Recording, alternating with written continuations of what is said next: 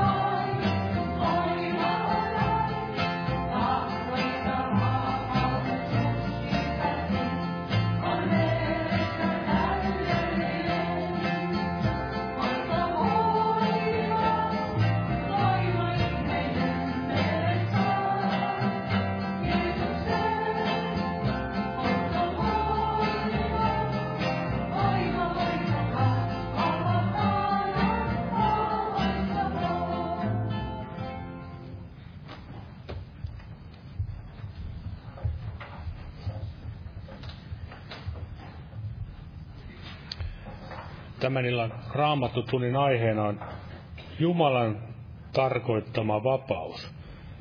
Ja siihen varmasti sopii juuri tämä äskeinen laulu, tahdotko vapaaksi synneistäsi? Eli Jumalan tarkoittama vapaus on juuri sitä vanhurskautta, rauhaa, iloa pyhässä hengessä.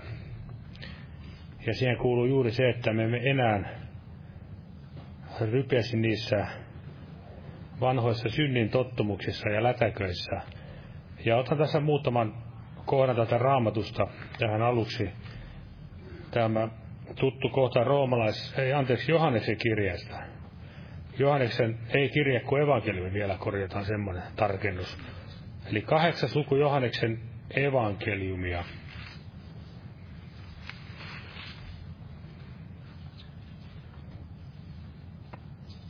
Ja tämä jae 31 ja 32, 8 ja 31 ja 32. Niin Jeesus sanoi niille juutalaisille, jotka uskoivat häneen, jos te pysytte minun sanassani, niin te totisesti olette minun opetuslapsiani.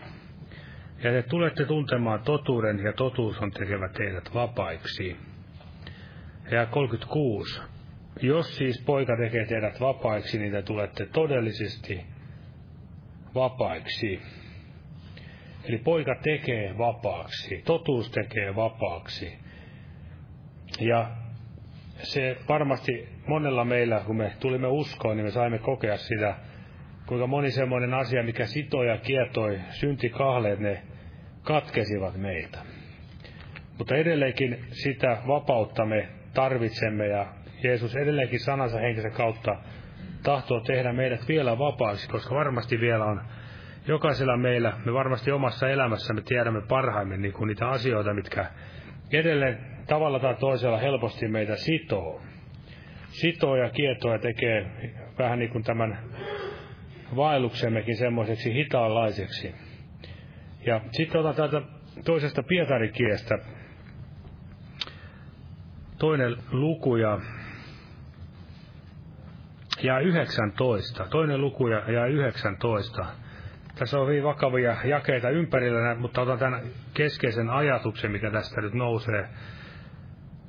Ja lupaavat heille vapautta, vaikka itse ovat turmeuksen orjia, sillä kenen voittama joku on, sen orja hän on.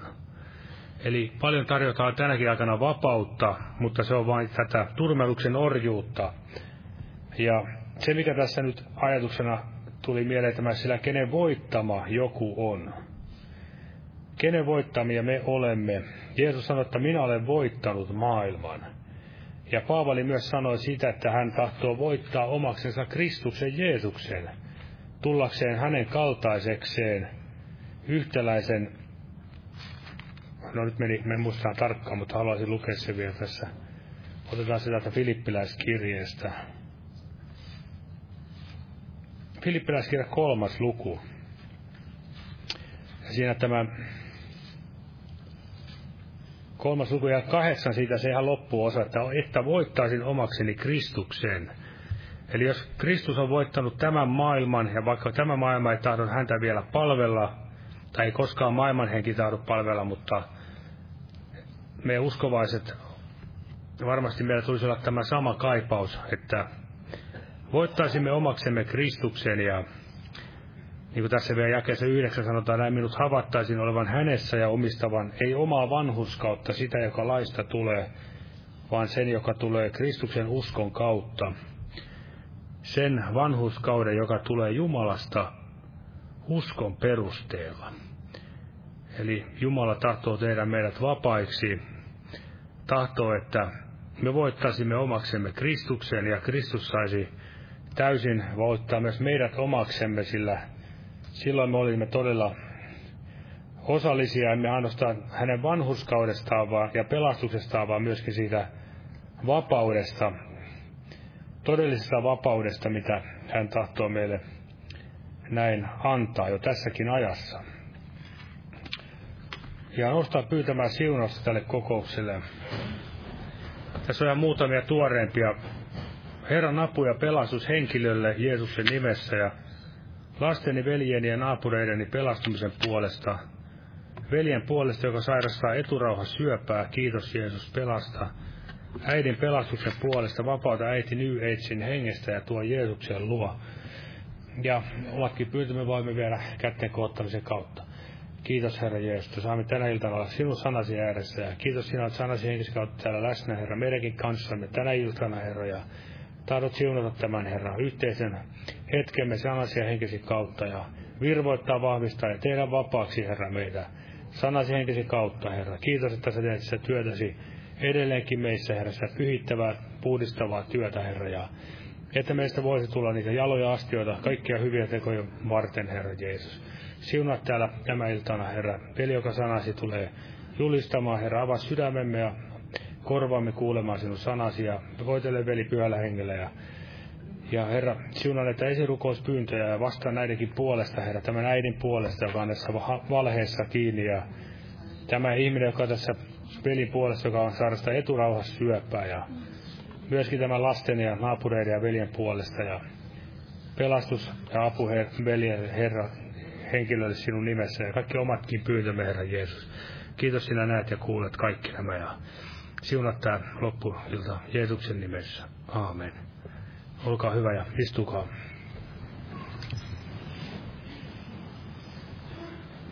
Ja kokoukset jatkuu tällä viikolla normaaliin tapaan, eli torstai perjantai nämä päivärukoushetket ja huomenna täällä evankeliointi-ilta ja sitten perjantaina kello 19 rukouskokous ja sitten lauantai sunnuntai jälleen kokoukset kello 18. Ja lauletaan yhteinen laulu 246 ja kannetaan samalla myös vapaaehtoinen uhrilahja Jumalan työn hyväksi. Jumala siunatko.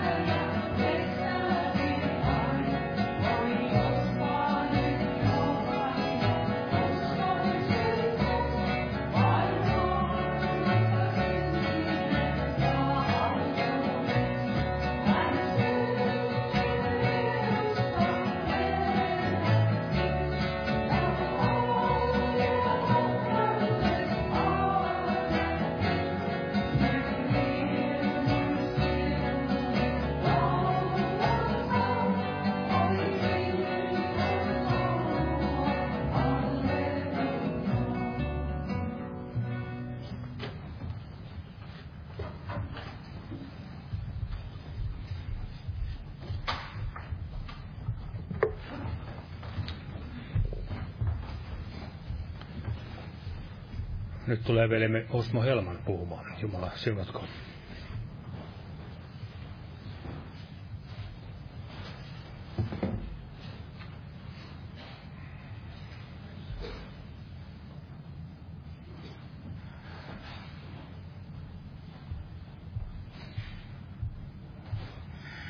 Joo, Jumalan rauhaa jokaiselle. Eli tällainen aihe kuin Jumalan meille tämä tarkoittama vapaus. Täällä Raamattu sanoo täällä Hebrealaiskirjeen 4. luvussa ja täällä sen 12. jakeessa, että tämä Jumalan sana, se on elävä ja se on voimallinen ja se on terävämpi kuin mikään kaksiteräinen miekka. Ja tunkee lävitse, kunnes se erottaa sielun ja hengen, nivelet sekä ytimet, ja on sydämen ajatusten ja aivoitusten tuomitsija. Eli Jumalahan puhuu tämän hänen sanansa kautta, ja hän varmasti myöskin puhuu sen julistetunkin puhutun sanansa kautta. Eli se syy, että miksi mekin tähän voidaan sanoa, tällä viikoittain me puhumme, me julistamme tätä Jumalan sanaa. Tulemme tänne viikoittain näin myöskin sitä sanaa sitten näin kuulemaan. Niin se varmasti se päällimmäinen syy sille on se juuri, että voitaisiin näin kuulla sitä, että mitä Jumala tahtoo näin meille sanoa. Ja jos Jumalan sanaa sitten puhutaan ja ei puhuta niitä omia mielipiteitä, ei niitä tuntemuksia, oletuksia tai niitä ainaisia ajatuksiamme, niin se on aina varmaa, että tällöin kuulija voi silloin myöskin sitten näin kuulla sitä, että mitä Jumalalla on meille näin sanottavana. Eli sanaa, joka on elävää, niin kuin täällä sanoo, Raamattu sanoo, se on voimallista. Eli on elävää ja voimallista, niin kuin itse Jumalakin on elävä, ja hän on myöskin näin voimallinen. Ja tämä Raamattu, joka käsittää kaiken tämän inspiroitun, tämän Jumalan sanan. Niin sehän on selvää, että Jumala tahtoo näin siunata myöskin tämän hänen oman sanansa. Sen kaiken häneltä tulleen tämän sanan. Ja se on, niin kuin Raamattu sen osoittaa, niin se on niin voimallista, että se voi porautua näin lävitse. Ja lävitse kenenkä tahansa voidaan sanoa sen kovaa sydämisemmänkin sielun lävitse. Ja se voi viipaloida, se voi paloittaa myöskin niin moneen osaan sen kuin hän sitten näin myöskin näin tahtoo. Eikä palaa koskaan se sana näin tyhjänä takaisin. Eli ei milloinkaan, vaan aina jokainen kerta se on tekevä sen, mikä on Jumalan tarkoituksena. Eli otan tähän väliin täältä Jesajan kirjan 55. luvusta ja siitä tämän jakeen 11. Eli se sanoo näin tarkalleen, että minun sanani, joka minun suustani lähtee, ei se minun tyköni tyhjänä palaja, vaan tekee sen, mikä minulle otollista on. Ja saa menestymään sen, mitä varten minä sen lähetin. Mutta kun ajatellaan näin, että huomaa aina, että aika ajoin sitten seurakuntani määrätyllä tavalla. Se joutuu sellaiseen, en tiedä miksi sitä kutsuisi henkeen vai pikemminkin henkettömyyteen. Eli tulee sellaista tukkoisuutta. Ja sillä tavalla juuri, että se Jumalan henki ei sitten pääsekään niin vapaasti näin vaikuttamaan. Eli ei pääse tahtomallaan tavalla näin toimimaan. Ja jos tätä syytä sitten etsii, niin sehän on selvää, että syyhän ei ole koskaan, se ei ole Jumalassa. Se ei ole Jumalan hengessä, se ei ole Jeesuksessa, Kristuksessa, se ei ole tässä hänen sanassaan. Vaan syyhän on aina seurakunnassa, se on meissä uskovaisissa, eli meissä, jotka muodostamme näin seurakunnan. Ja siksi ajattelin puhua tällaisesta, voidaan nyt sanoa tällaisesta aiheesta tai syistä, näistä seuraamuksista, jotka johtaa sitten juuri tällaiseen tilaan, että ei ole ihmisellä sitä hengen vapautta. Ei ole vapautta, ei palvella Herraa, eikä ole näin yleensä ottaenkaan näin vapautta, vaan aina on jotakin sitä ahdinkoa, ahdistusta ja sellaista juuri, mikä ei nyt tule sieltä pelkästään jostakin vaan koettelemuksista, vaan se johtuu juuri siitä, että on tällaista tukosta, hengen tukosta näin uskovaisten ja sen seurakunnan näin kohdalla. Eli ei pääse Herra tavalla tai toisella näin voitelemaan niitä todistuksia, ei puheita ja ei parantamaan sairaita eikä myöskään sitten vapauttamaan niitä ihmisiä, jotka ovat niiden kaikenmoisten sitoumuksien tai niiden sidoksensa vallassa. Ja otan täältä aluksi näin tästä tuomarien kirjan, täältä sen alkupuolelta tästä sen 3. luvusta.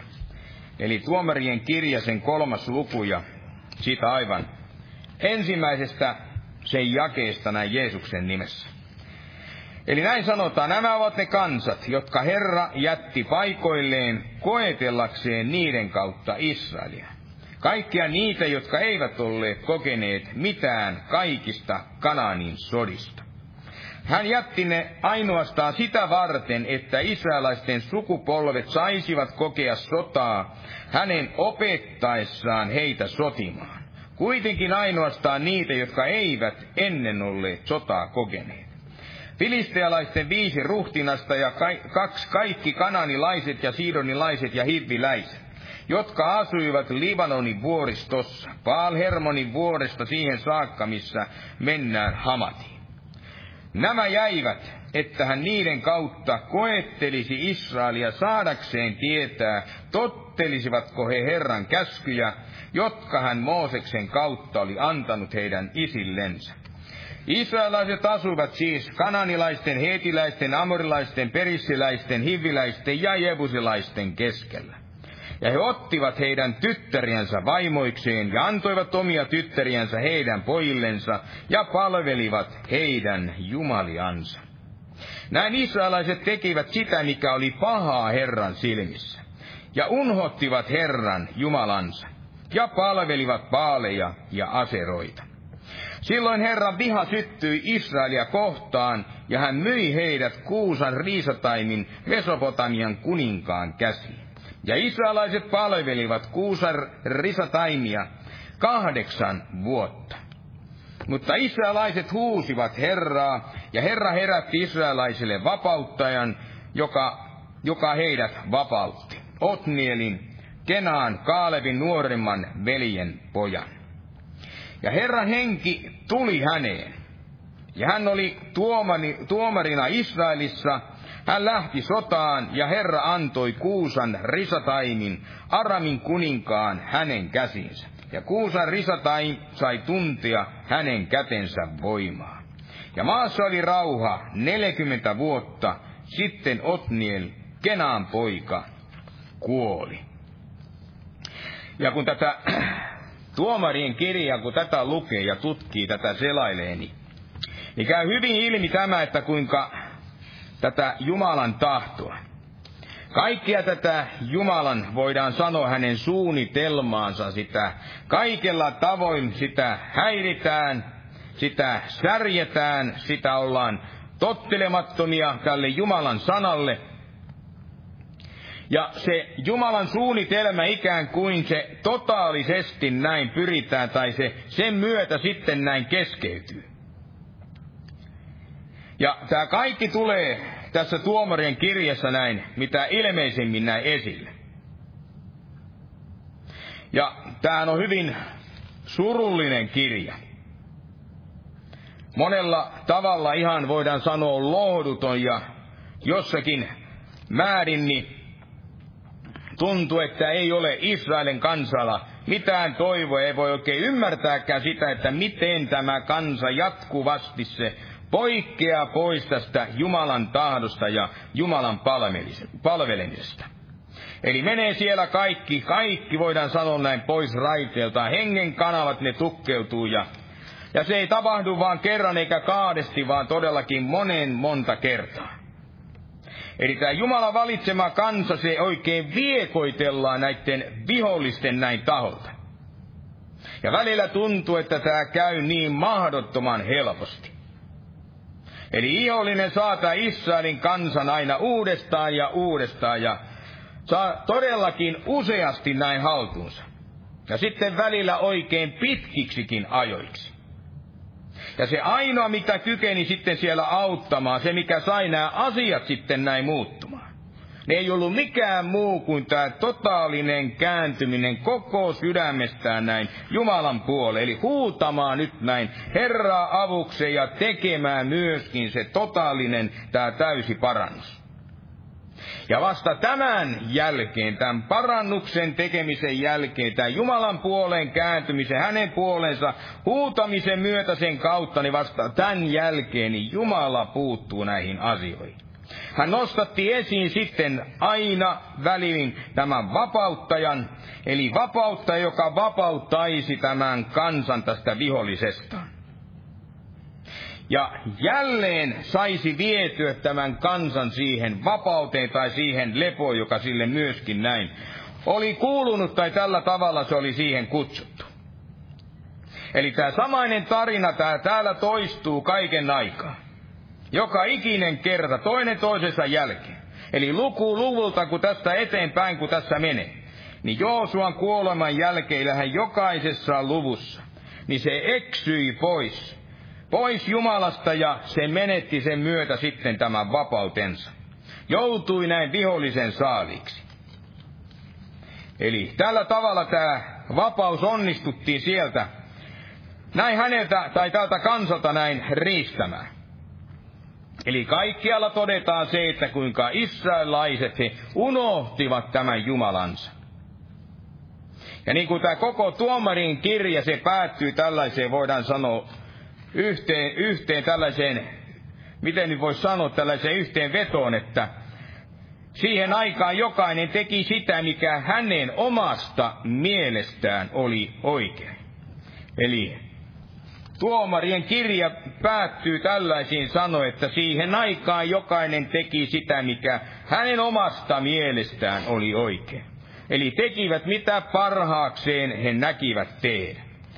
Kuka siirtyi, kuka alkoi, minkäkin Jumalan perässä sitten näin kulkemaan. Ja tähän kaikki se sai alkunsa siitä, kun tämä kyseinen Herran palvelija, tämä Joosua, oli näin kuollut. Ja kun myöskin sitten sen aikaisemmat nämä vanhimmat, nämä jotka olivat siellä nähneet niitä Herran suuria tekoja ja eläneet niitä Joosuan ja myöskin Mooseksen päiviä. Eli kun hekin siellä sitten näin kuolivat. Ja olen itse huomannut sen asian, pitänyt tätä aikakin varmana tätä. Tietysti poikkeuksiakin taitaa olla, mutta monta kertaa tämä kulkee sillä tavalla, että kun sellainen tärkeä henkilö, hänen kuoltua, eli hänen siirryttyä sitten mentyä sinne hautaansa, niin sen mukana sitten hautautuu monta hyvää asiaa. Eli kuinka monen tällaisen todellisen Jumalan palvelijan näin kuoltua, niin sitten on tapahtunut sellaisia suuria käänteitä. On muutoksia siinä hengen maailmassa ja aina valitettavasti se muutos tapahtuu useinkin sinne huonompaan suuntaan. Eli joskus lukenut oikein mielenkiinnolla tällaisten menneiden Jumalan palvelijoiden elämää, niitä heidän elämänkertaansa pätkiä tai sitten suunnilleen kokonaisuuksia, niin yllättynyt siitä, miten jälkipolvini soi niin suuresti eroa siitä, jota he olivat näin seuranneet. Eli jonka tähden tai jonka nimiin sitten on muodostunut jonkunlainen tällainen organisaatio tai kirkkokunta tai joku seurakunta. Luther ja luterilaisuus ja Wesley ja metodistikirkko ja William Booth ja pelastussarmijat, näitä olisi vaikka kuinka paljon, voidaan sanoa, että näillä tänä päivänä niillä ei ole mitään tekemistä näin keskenään. Eli monet kirkkolaitokset tänä päivänä ne palvelevat ihan jo suorastaan sitä toista herraa, eli saatanaa. Eli on tapahtunut samalla lailla, kun siellä tapahtui näinä Joosuan päivinä tai niiden päivien jälkeen näiden tuomarien kirjan aikoihin. Ja sitä aina ihmetellet, jollei todellakaan Jumala tämän luonteensa, jos hänen luonteensa tähden, eli se mikä kuuluu näin Jumalan luonteeseen, niin tämä loppumaton armahtavaisuus, tämä laupeus ja anteeksi antamus, niin huonosti olisi siellä Israelin kansallekin jo aikapäiviä sitten näin käynyt. Eli jos Jumala ei olisi näin armahtavainen ja niin säälisi, jos se olisi kohdannut nämä asiat tätä kansaa, niin sen loppuhan olisi tullut siellä jo aikapäiviä näin sitten. Eli kyllä Jumalalla olisi ollut siellä syytä, kuinka ties monta kertaa. Eli hävittää koko tämän kansan sen olemassaolo. Mutta juuri tämän hänen laupeutensa ja kaiken tämän hänen armahtavaisuutensa tähden, niin hänhän ei näin tehnyt. Eli täälläkin tämän tuomarin kirjan aikana, niin vain sen aikana, niin kuinka monta tuomaria siellä Jumala nostattikaan kaikkien näiden luopumusten, kaikkien näiden tulemisien tähden. Eli kaikkien näiden ajanjaksojen aikana, mitä nämäkin siellä elivät. Ja jokaisella kerralla hän siellä osoitti, että kuinka tärkeää oli pitää, eli kuinka tärkeää oli säilyttää tämä kyseinen vapaus. Ettei mikään tule eikä mikään side pääsisi näin tulemaan ja tukkimaan sitä Jumalan ja näin heidän välistä sitä yhteiseloa. Eli Jumalahan oli tehnyt tämän kansan. Se oli tehnyt sen kansan ei miksikään orjakansaksi, vaan nimenomaan sellaiseksi kansaksi, joka saisi elää, joka saisi nauttia kaikesta siinä vapaana olemisesta. Eli olisi vapaa niistä vihollisista, olisi vapaita myöskin kaikesta synnistä, kaikesta epäjumalan palvonnasta, vapaa peloista, vapaa myöskin sairauksista ja vapaa ties mistä asiasta. Mutta kansa, se ei välittänyt eikä piitannut. Ei ollut huolta siitä, että tämä vapaus nyt heidän keskuudessaan se jonakin päivänä näin sitten taas poistuisi. Että sen tien sijaan tulisikin sitten sitä orjuutta, tulisi ahdinkoa ja tulisi viholliseen käsiin näin joutumista. Eli tämän tämä kansa unohti niin monta kertaa. Eli aina toinen toisensa jälkeen. Eli se ei antanut sille vapaudelle näin arvoa. Niin kuin ei tämänkään päivän uskovainen taida antaa oikein paljon sille arvoa, että on vapaudessa. Eli sitten se tulee ilmi, kun se vapaus näin viedään ja ihminen joutuu sen sielun vihollisen jälleen sen orjaksi. Eli kaikki näiden tuomarien kirjeen, näiden päivien, niin tähän toiminta osoittaa juuri sen. Kaikkia näitä, mistä kohdin nyt tuomarin kirjaa tahansa melkeinpä luki, niin se osoittaa tämän.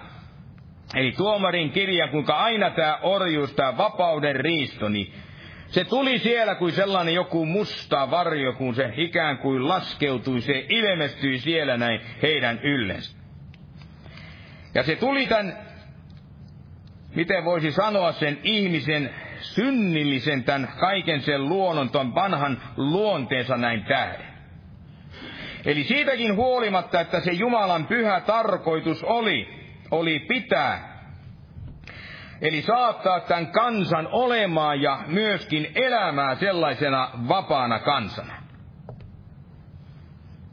Ja tämähän on syy kaikelle sille, miksi Jumala sitten viimein antoi, hän lähetti sen ainokaisen poikansa, minkä tähden sitten uhrasi tämän Jeesuksen Kristuksen. Eli minkä tähden hän lähetti tämän todellisen vapauttaan, niin sehän on ilman muuta sen tähden. Että tämä kansa, tämän päivän uskovaisten kansa, niin se voisi elää näin vapautettuna, elää siinä todellisessa vapaudessa. Eli Jumala tahtoo nytkin nähdä sen oman seurakuntansa näin vapaana. Eli hän tahtoo nähdä Morsius seurakuntansa ja kaikki hänen lapsensa näin vapaana. Ei minä orjana eikä tilassa, jossa hänen ja seurakunnan välinen suhde on. Se on niin tulehtunut ja särkynyt, ettei sitä juuri voidaan sanoa, ettei sellaista suhdetta edes olekaan. Ja kun ajattelen sitten, että no minkälaiseen sellaiseen vapauteen tämä Jumala sitten meitä näin tahtoo saattaa. Minkälaiseen vapauteen hän tahtoo koko seurakunnan myöskin näin pääsee. Ja vapauteen nimenomaan mistä? Niin juuri ensinkin, niin kuin tässä on jo alustavasti tullut näin ilmi, niin hän tahtoo nähdä meidän sydämemme, hän tahtoo nähdä vapaina kaikesta vääryydestä ja kaikesta pahuudesta, kaikesta synnistä. Eli ei ole varmaan maailmassa sellaista sydäntä, joka ei pyrkisi jollakin tavalla tekemään sitä vääryyttä. Eli ei ole olemassa sellaista sydäntä näin luonnostaan, joka ei olisi taipuvainen tähän kyseiseen pahaan ja syntiin. Ja kerrotaan täällä, kuinka tämä Israelin kansa, se kurmeltuu niistä kaikista kansoista, jotka Jumala jätti siellä heidän ympärilleen, näin koetellakseen nyt tätä kyseistä kansaa. Eli saadakseen näin tietää, että tottelisivatko he Herran käskyä, jotka Jumala oli heille näin antanut. Ja yksi asia, mikä he siellä, voidaan sanoa välittömästi, he siellä lankesivat. Eli he ottivat siellä heitä näitä maailman tyttäriä vaimoiksi ja antoi myöskin niitä omia tyttäriänsä sitten heidän pojilleen. Ja näin siinä ohessa sen myötä alkoivat näin palvelemaan siellä näitä heidän jumaliansa. Eli tällä kaikella teolla he siellä näin turmelivat, he saastuttivat oman perheensä, sen oman sukunsa. Ja miksi he siellä sitten näin tekivät, mikä oli se heidän pyrkimyksensä, miksi he lankesivat näin tällaiseen? Niin varmaan muuta syytä ei löydy, kun he omistivat juuri sen kaltaisen sydämen, joka on aina taipuvainen tähän kyseiseen pahaan. Eli se ainainen syynä, joka etsii, se haluaa itsellensä juuri sitä, mitä se rakastaa. Mitä hänen mielensä näin tahtoo näin tehdä? Mitä se tahtoo se sydän näin valita? Ja Israelin kansan sydän oli mielistynyt näihin maailman tyttäriin. Ja he vastaavasti sitten antoivat kaiketi siitä palkaksi omia tyttärien myöskin tälle maailmalle. Eli joka oli kiinnostunut näin myöskin heistä. Ja kaiken lähtökohtana oli tämä. Kaikkinaiseen vääristyneisyyteen tämä mielistynyt heidän sydämensä. Täällä Jeremian kirjassani, täällä on mielestäni niin hieno kohta tästä, kuinka Jeremia, hän siellä täydellisesti, hän tällaisesti, miten voisi sanoa, läpikotaisen tarkan analyysin hän tekee tästä ihmissydämestä.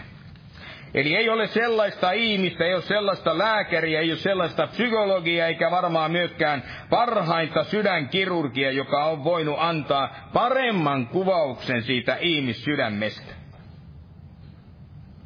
Eli ihmissielu, niin kuin tämä Jeremia siitä tämä analyysinsä tänään, voidaan sanoa tällaisen parhaimman tutkielman reporterin, tai miksi voisi sanoa tämän analyysin hän siitä antaa. Eli paremmin kuin mitkään tämän maailman laitteet, jotka eivät voi sitä kuvata, eivätkä voi sitä näin sen sisälle näin nähdä. Eli tulevaisuudessakaan ei voida keksiä, ei mitään, ei paremmin sellaisia laitteita, jotka voisi paremmin nähdä kuin tämä Jeremia tämän tuo julki. Ja mitä Jeremia siellä sitten näin löysi? Eli täällä Jeremian kirjan sen 17. luvussa sen 9. jakeessa. Eli mitä hän tästä ihmissydämestään näin näki, mitä löysi? Tietysti kaiken sen, mitä Herra hänelle ilmaisi. Eli hän näkee tässä siis 17. luku ja 9. jae, että petollinen on sydän ylitse kaiken, ja pahan ilkinen kuka taitaa sen tuntia. Minä, Herra, tutkin sydämen, koettelen munaskuut, ja anna jokaiselle hänen vaelluksensa mukaan, hänen töittensä hedelmän mukaan. Eli petollinen on sydän ylitse kaiken ja pahan ilkinen. Kuka taitaa sen tuntia? Ja tämä on varmasti sellainen yksi, kenen tahansa ihmisen, uskovaisen, maailman ihmisen, vaikeimmin tunnustettavin olevat tällainen asia, minkä hän olisi valmis näin myöntämään. Eli myöntää totuus siitä, että hänenkin sydämensä on se petollinen ja pahanilkinen. jota hän ei itse kykene, ei millään tavalla näin tuntemaan. Mutta Jumala kylläkin, ja Jumala läpikotaisin tuntemaan tämän sydämen. Ja ei olisi uskonut tästä kansasta, näin Jumalan kansaksi kutsutusta kansasta sitä, että se kykeni kuitenkin tietäen näitä raamatullisia Jumalan heille antamia näitä paljastuksia ja sitä, mitä sydämessä on ja mitä siellä näin liikkuu.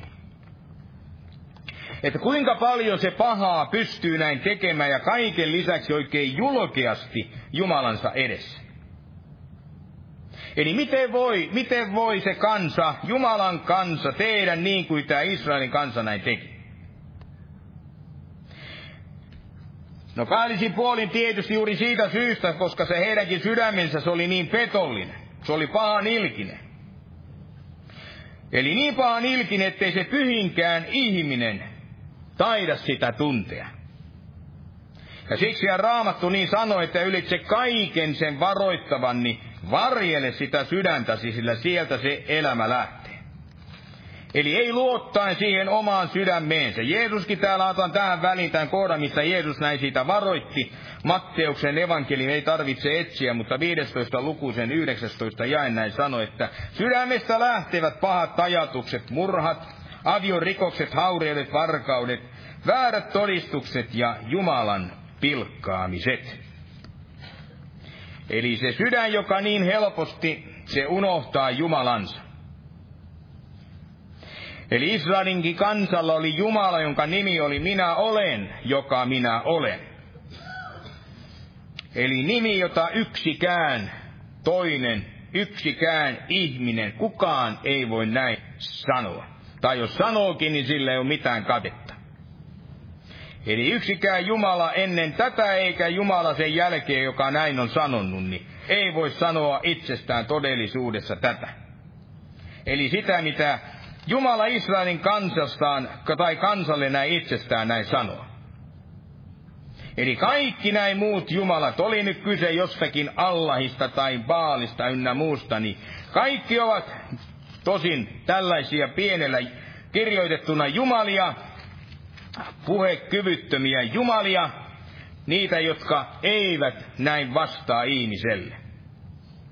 Eli näitä saatetaan rukoilla 5 kertaa näin päivässä, mutta eivät siitä huolimatta näin vastaa. Eli saattaa olla silmät, mutta eivät näe. Korvat, mutta eivät niillä kuule. On jalat, mutta eivät kykene näin kävelemään ja kädeisolla eivät voi ihmistä näin auttaa. Vaikka Israelin kansalla oli Jumala, joka kuuli ja puhui, niin silti tämä kansa ihmeellistähän se unohti näin Herransa Jumalansa.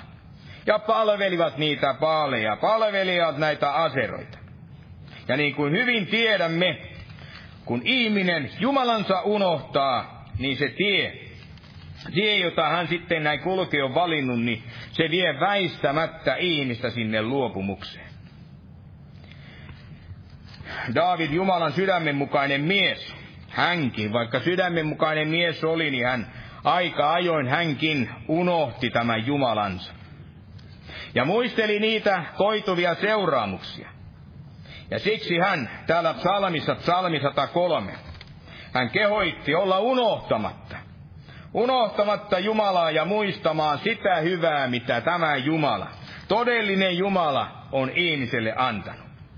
Eli tämä psalmi 103, niin täällä siinä aina aivan alussa näin sanotaan, että kiitä Herraa minun sieluni ja kaikki mitä minussa on, hänen pyhää nimeänsä. Kiitä Herraa minun sieluni, äläkä unhota, mitä hyvää hän on sinulle tehnyt. Hän, joka antaa kaikki sinun syntisi anteeksi ja parantaa kaikki sinun sairautesi. Eli sydän on se pahanilkinen sydän, niin se on aina taipuvainen palvelemaan niitä muita jumalia. Israelin kansa oli oppinut, kuinka palvella Baalia ja kuinka oli palvella näitä Astarotia. Eli kuinka näille kyseisille epäjumalille, kuinka niille näin uhrattiin. Ja tämän jälkeen sitten nousi uusi jumala, tämä Aser. eli sitä, jota he myöskin kävivät näin palvelemaan. Eli oli ikään kuin tällainen pakanallinen kolminaisuus. Pakanallinen kolminaisuus, joka sulki pois, erotti heidät palvelemasta näin Jumalansa. Eli lähestyessään epäjumalia, niin he samanaikaisesti se loitontuivat sen myötä sitten tästä oikeasta todellisesta Jumalastaan. Luen tästä toisesta luvusta muutaman jakeen, eli Tuomarien kirjan 2. luku.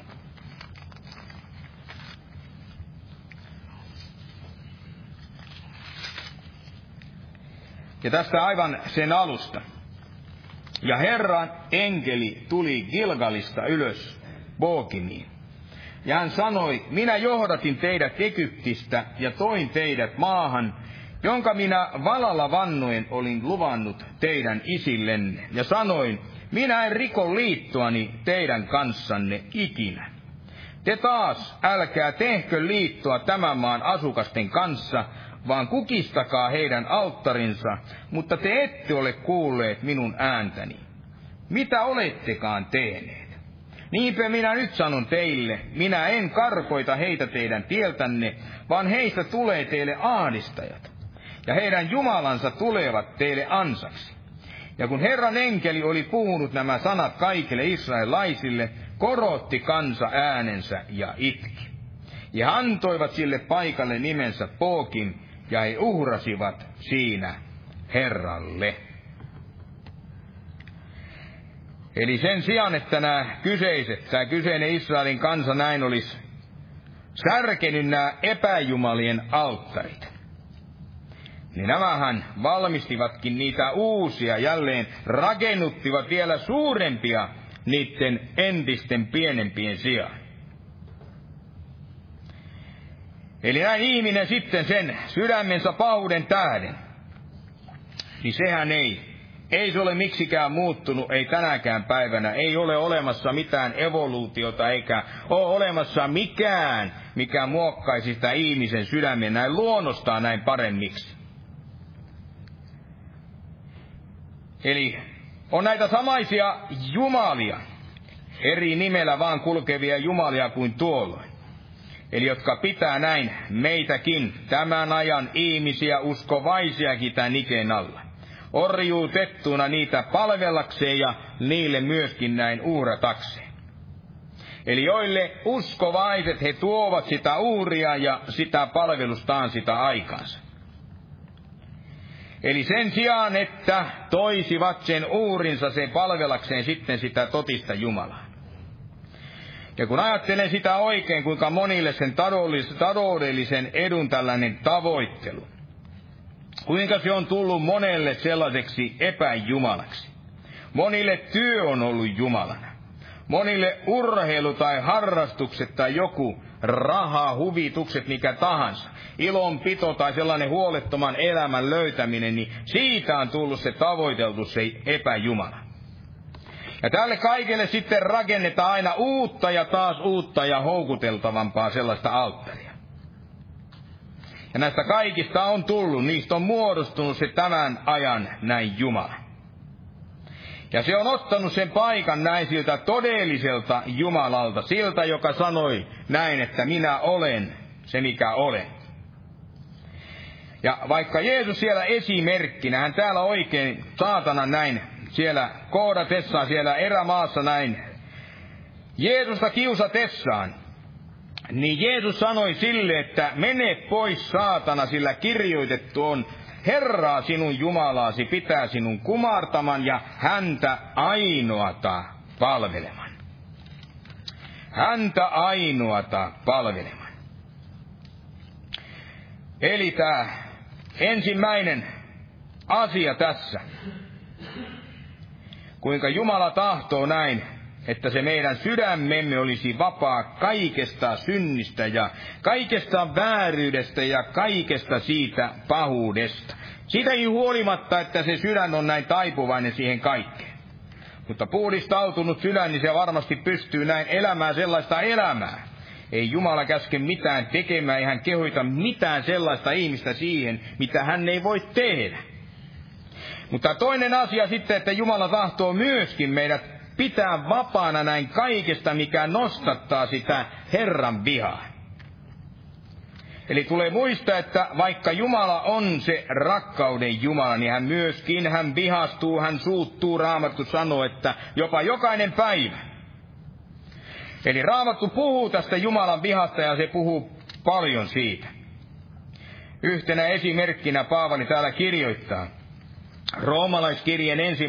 luvussa ja siinä sen 18. jakeessa, että sillä Jumalan viha ilmestyy taivaasta kaikkia ihmisten jumalattomuutta ja vääryyttä vastaan, niiden, jotka pitävät totuutta vääryyden vallassa. Eli Jumalan viha ei ilmestynyt siellä ainoastaan vanhan liiton päivinä ja aikoina, vaan se ilmestyy myöskin tämän uuden liiton päivinä. Ja se ilmestyy aina tästä samaisesta syystä.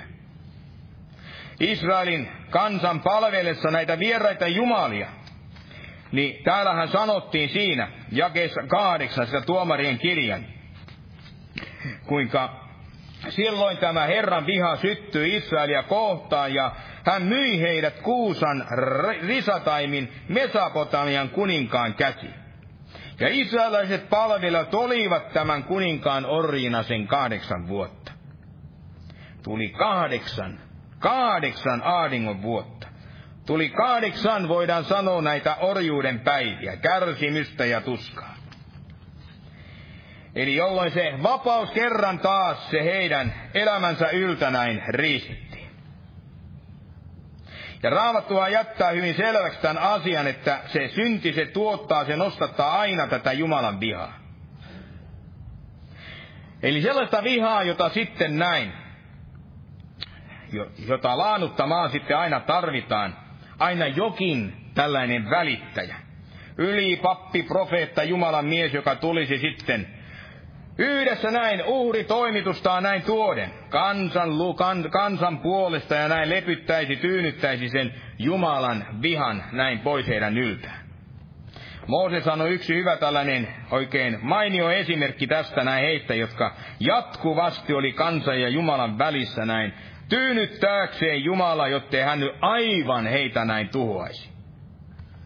Ja tätä tyynnyttämistä Jumalan vihan lepyttäjiä, niin näitä on aina jatkunut siihen asti, kun Jumala sitten antoi tämän ainokaisen poikansa, uhrasi hänet, joka kuolemallaan sitten lepytti kerta kaikkiaan Jumalan tämän isän, jumalallisen vihan, joka sitten koitui ihmisten kaikesta tästä heidän tekemästään näin synnistä.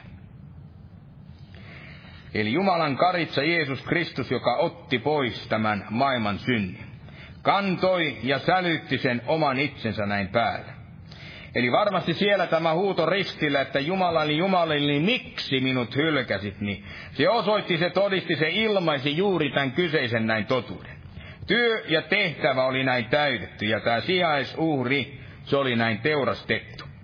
Oli tehty tie näin Jumalan luokse tämän suuren, voidaan sanoa, tämän vapauttajan, tämän orjuuden poistajan, tämän kaiken sen veren ja hänen kuolemansa kautta.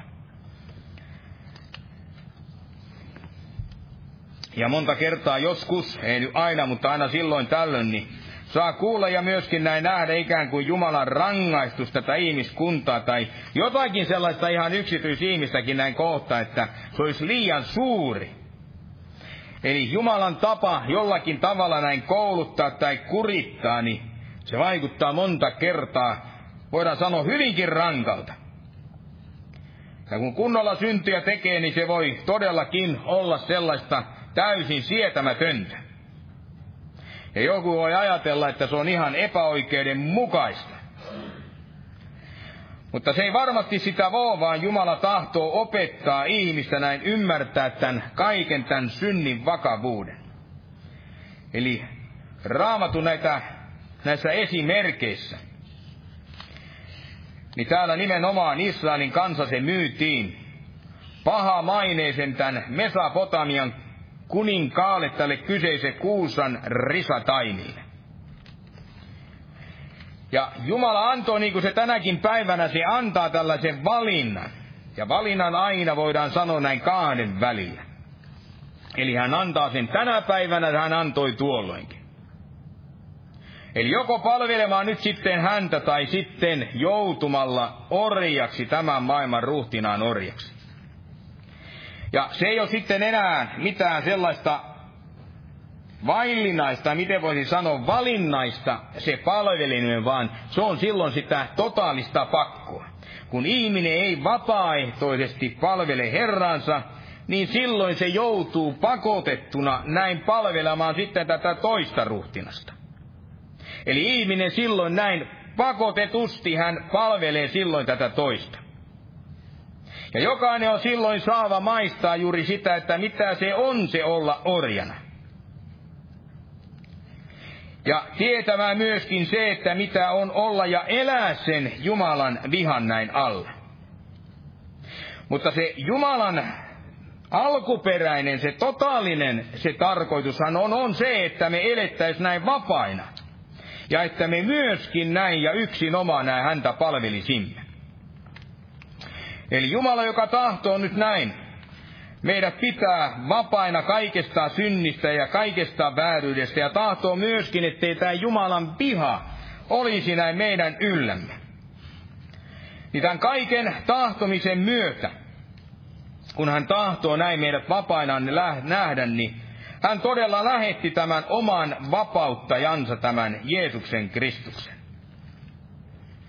Eli jotta voisi näin nyt olla tämä kyseinen, tämä ihmeellinen vapaus. Tiedän, että moni aina tahtoisi toiselta, jos toiselta, niin riistää sellaisen hengellisen vapauden ja tahtoo asettaa yhtä ja toista käskyä, läksyä sinne ihmisen elämään, jonka myötä se toinenkin ihminen, jos se joutuu sellaiseen lainalaiseen tilaan, niin se vie häneltä myöskin tämän vapauden. Mutta Jumalan tarkoitus on, että kaikki se vääränlainen ahdinko, sidotuksi tuleminen, että se olisi meidän elämästämme näin kaukana. Mutta se vaatii varmasti myöskin sitä, niin kuin Israelin kansaltakin, se vaati sitä huutoa Herran puoleen. Eli täälläkin kerrotaan siitä, kuinka tämä Kuusan-Risataimin käsi, kuinka se rankasti painoi sitä Israelin kansaa. Eli hänen tähtensä, hänen tuottaman tämän ahdistuksen ja orjuuden tähden. Niin sen myötä sitten tämä Israelin kansa, se alkoi huutamaan näin tämän todellisen heidän oman Jumalansa puoleen. Ja sitä todellista vapautta, niin sitähän aina edeltää. Siinä edeltää aina se perinpohjainen huuto näin Herran puoleen. Israelin kansakin täällä koki ensimmäisen vapautuksen näin huudettuaan siellä ahdistuksenaan Jumalansa palvelessaan siellä sitä Egyptin faarauta ja koko tätä Egyptin kansaa. Niin sieltä alkoi tämä ensimmäinen heidän huutonsa päästäkseen siitä orjuuden tilasta näin vapauteen. Ja se kerrotaan täällä toisessa Mooseksen kirjassa.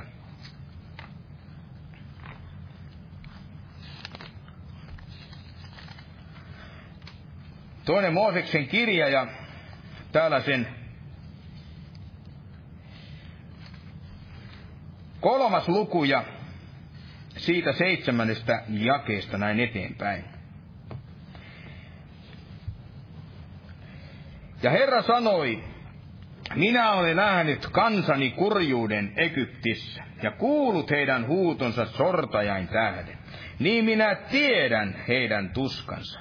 Sen tähden minä olen astunut alas vapauttamaan heidät egyptiläisten kädestä ja johdattamaan heidät siitä maasta hyvään ja tilavaa maahan, joka vuotaa maitoa ja mettä, sinne, missä kananilaiset, heetiläiset, amorilaiset, perissiläiset, hiiviläiset ja jepurilaiset asuvat. Ja nyt on israelaisten huuto tullut minun kuuluviini, ja minä olen myös nähnyt sen sorron, jolla egyptiläiset heitä sortavat. Eli on tällaisia tilanteita, on tällaisia hetkiä, jotka saa meidät uskovaisetkin tällaisen syvän murheen ja varmaan tällaisen tuskankin oikein valtaan. Sitä en tiedä, että kuinka moni meistä on sitten tämä uskon elämän aikana, mutta uskon ainakin kerran jokainen nyt elämässään, niin on joutunut juuri näissä tuskissaan ja niissä ahdingoissaan huutamaan oikein todella tosissaan näin Herransa puoleen. Eli jossakin siellä hänen sydämensä tällaisessa hädässänsä, hengellisessä tilanteessa, heikkoudessa. Ja kuinka monelle Jumala sitten on varmasti näin ihan takuulla näin myöskin vastannut siihen hänen huutonsa. Eli vastannut hänelle nouseeseen siihen rukoukseen, siihen huutoon. Ja kuinka monta kertaa Jumala sitten myöskin sen vastauksensa myötä hän on sitten vapauttanut ihmisen siitä hänen ahdingostaan. Eli kun voidaan näin sanoa, että kun kaikki siinä hengen maailmassa, ne jotka ovat häntä vaivanneet, niin ovat häntä estäneet siinä hengellisessä elämässään, niin kaikessa siinä hänen suhteessa myöskin näin Jumalansa näin nähdään. Kun ei varmasti ole sellaista todellista tällaista ahdistuneen huutoa, jota Jumala ei kuulisi. Jumala kuulee jokaista ahdistunutta. Ja se hänen apunsa, se ei myöskään ole koskaan myöhästyvä sellaisen särkyneen sydämen edessä, joka todella apua häneltä näin tahtoo pyytää.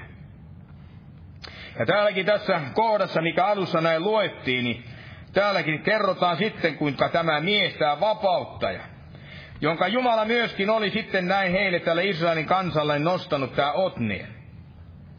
Eli tämä oli se Israelin ensimmäinen tuomari, jonka nimi näin tarkoittaa, että Jumalan voima. Ja tästä murheesta sitten tuli sellainen parannuksen teko tälle kansalle, että tämä Otniel, niin hänestä syntyy myöskin tämän Joosuan jälkeisen, hänen elämänsä jälkeen tämä ensimmäinen vapauttaja. Eli hän nimensä mukaan toi kunniaa Jumalalle ja palautti tämän Israelin kansan myöskin siihen Herran suomaan ja Herran tarkoittamaan vapauteen. Ja näin kerrotaan, että hän oli Kaalebin nuoremman veljen poika, eli sen miehen veljen poika, joka Joosuan kansa siellä osoitti sitä todellista uskollisuutta näin Jumalansa kohtaan. Eli olivat ne ainoat miehet, jotka siellä Egyptistä lähtivät, tai lähtevien joukoissa, jotka pääsivät sitten perille sinne luvattuun maahan. Eli muiden jäädessä, muiden näin kuollessa siellä matkalla. Eli näin kerrotaan, kuinka se Jumalan henki tuli tämän Otnielin, hänen yllensä, ja Jumalan henki, joka aina täytyy tulla jokaisen vapauttajan näin yllä. Eli yksikään Raamatun henkilöistä niin ei kyennyt siellä vapauttamaan, ellei tämä henki tullut hänen yllensä. Eli ei ilman, etteikö tämä samainen henki olisi tullut heidän päällensä.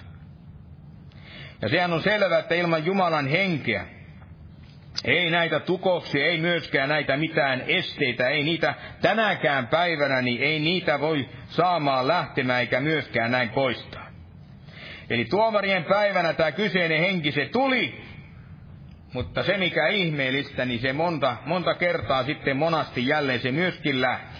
Niin kuin oli tullut, se myöskin sitten näin lähti. Eli lähti, kun Israelin sydän jälleen palasi sitä pahaa tekemään. Kun tämä kansa, pahan ilkinen sydän, siellä heissä näin kääntyi tekemään tätä syntiä Jumalaa, Jumalan henkeä ja näin Jumalan tahtoa vastaan. Eli pyhä henki ei pysynyt, ei tuomari eikä kansan yllä, kun he kääntyivät pois näin Jumalasta. Kääntyvät palvelemaan niitä muita jumalia. Eli henki tuli, mutta se myöskin poistui näin tuomarien yltä. Niin kuin se poistui esimerkiksi tämän Simpsoninkin yltä. Mutta kun ajattelen sitä tämä meidän Uuden testamentin, tätä meidän tuomaria. Tämän Uuden testamentin tätä suurta vapauttajaa. Eli häntä, joka nosti sitten ikuisiksi ajoiksi, niin hänestä kerrotaan, että kerrotaan siitä, miten hän yleensä ottaa, hän alkoi koko tämä hänen virkansa. Luukkaan evankeliumin 4. luvussa siinä sen 18. jakeessa, niin siinä kerrotaan, kuinka hän luki, mitä hänestä oli näin kirjoitettuna. Kirjakääröön näin kirjoitettu. Eli 4. luku Luukkaan evankeliumin sen 18. jae. Herran henki on minun päälläni, sillä hän on voidellut minut julistamaan evankeliumia köyhille. Hän on lähettänyt minut saarnaamaan vangituille vapautusta ja sokeille näkönsä saamista, päästämään sorretut vapauteen. Eli siellä kun tämä Otniel, kun hän kuoli, niin Jumalahan oli jälleen nostettava niitä uusia tuomareita. Uusia näitä vapautteja. Toisen siirtyestä ajasta toiseen jälleen täytyy nostaa joku toinen. Mutta täällä näin, Uuden liiton puolella niin, tämä Jeesus, kun Jumala hänet näin nosti sen yhden ainoan näin kerran. Ja ollakseen näin se vapauttaja koko tämän uuden liiton, voidaan sanoa sen aikakauden, armotalouskauden. Koko tämän ajan, tämän aina sinne loppuun näin asti. Eli tätä aikaa, jota mekin näin parhaillamme näin elämme. Ja saarnaamaan nimenomaan nyt vangituille sitä vapautusta. Päästämään kaikki sorretut näin vapauteen. Niin se on ihmeellinen asia. Eli hänen puolensa tämä pelkkä kääntyminen, niin se jo vapauttaa ihmiset niistä kaikista synnin siteistä. Se vapauttaa ihmisen synnin orjuudesta. Se vapauttaa ihmisen tästä saatanan orjuudesta. Se vapauttaa ihmisen näin täyteen vapauteen. Ja ihminen kun ottaa vastaan Jeesuksen tämän totuuden, niin kuin velikin tässä aamulla aikaisemmin luki, niin se todella vapauttaa ihmisen siihen totaaliseen vapauteen. Ja Jumala tarjoaa tänä päivänä juuri tätä kyseistä vapautta. Eli ei hän tahdo sitä, että me uskovaiset eletään jossain tukkoisuudessa, jossakin sellaisessa tilassa, mikä painostaa, ahdistaa ja missä todellakaan ei voi olla sellaisessa vapauden hengessä. Eli kaiken sen orjuuttaman elämän sijaan Jumala tarjoaa tätä kyseistä vapautta. Eli kaikkea sitä, mikä on tämän meidän ja meidän Jumalamme näin välillä. Eli se, mikä tukkii kuulemasta Jumalan ääntä, estää näin noudattamasta sitten myöskään sitä hänen tahtoansa. Eli tarjoten vapautta näin nyt kaikesta tästä, myöskin tästä koko maailmasta. Ja hän tarjoaa se, mikä myöskin mielestäni hyvin ihmeellistä, niin hän tarjoaa tällaista pitkää lepoa. Eli pitkää vapautta täällä Otnielin aikana. Täällä kerrotaan, että täälläkin oli tällainen sen myötä tämä vapaus jopa 40 vuotta. Ja tämä vapaus on tarkoitettu meille ei vain 40 vuodeksi tai ehkä vähän pikkuisen pidemmäksi tai lyhyemmäksi aikaa, vaan tämähän on tarkoitettu koko tämän maan päällisen meidän elämämme ajaksi. Ja sen alkamista, että milloin se voisi alkaa, niin Jumalan puolesta, niin se voi varmasti alkaa tänä päivänä tässä hetkessä. Jos ihminen vaan sydämensä kääntää näin Jumalan puoleen, niin hän myöskin tällöin saa alkaa elämää sitä hengen vapauttavaa elämää. Ja vielä luen tähän lopuksi täältä Paavalin galattalaisille kirjoittamassaan tästä kirjeestä yhden jakeen, eli galattalaiskirje sen 5. luku ja siitä sen aivan ensimmäinen jae. Eli tässä näin sanotaan, että vapauteen Kristus vapautti meidät. Pysykää siis lujina. Älkääkä antako uudestaan sitoa itsenne orjuuden ikeeseen. Aamen. Ja noustaan vielä ylös ja käydään rukoilemaan. Oi kiitos Herra tästä armon illasta ja kiitos kaikesta siitä vapaudesta, missä saamme elää ja mitä sinä totisesti tahdot meidän tielemme valmistaa, Herra. Kiitos kaikesta sinun pojastasi Jeesuksesta, Kristuksesta. Kiitos, että hän on se totinen vapauttaja ja kiitos kaikesta totuuden sanasta, joka myöskin vapauttaa, Herra, tätä ilmapiiriä, tätä kaikkia tätä henkivaltoja ja kaikkien niitä, jotka tahtovat näitä tukoksia ja tahtovat kaikkia sidonnaisuuksia, kaikkea sitä asettaa meidän kunkin sydämemme kohdalla, Herra. Oi, me pyydämme, että siunaat näin tätä seurakuntaamme ja siunaat näin tätä loppukokousta ja siunaat jokaista ihmistä, joka totisesti tänäkin päivänä hän potee tällaista sidonnaisuutta ja elää jossakin orjuudessa, niin sinä tänä päivänä tässä hetkessä voit vapauttaa ja voit jotisesti, Herra, näin tahtoen nyt näin julistaa sitä sinun antamaa vapautta, Herra, sinun antamaa tätä totisesti ilosanomaa, joka on sitä vapautta Herrassamme Jeesuksessa Kristuksessa. Aamen. Istukaa, olkaa hyvä. Lauletaan vielä yksi yhteinen laulu. Otetaan tämmöinen laulu kuin 187. Kolkatan veressä voima on. Ja veli tässä vielä rukoilee, jos joku haluaa kääntyä Herran puoleen. Jumalan siunasta jokaiselle.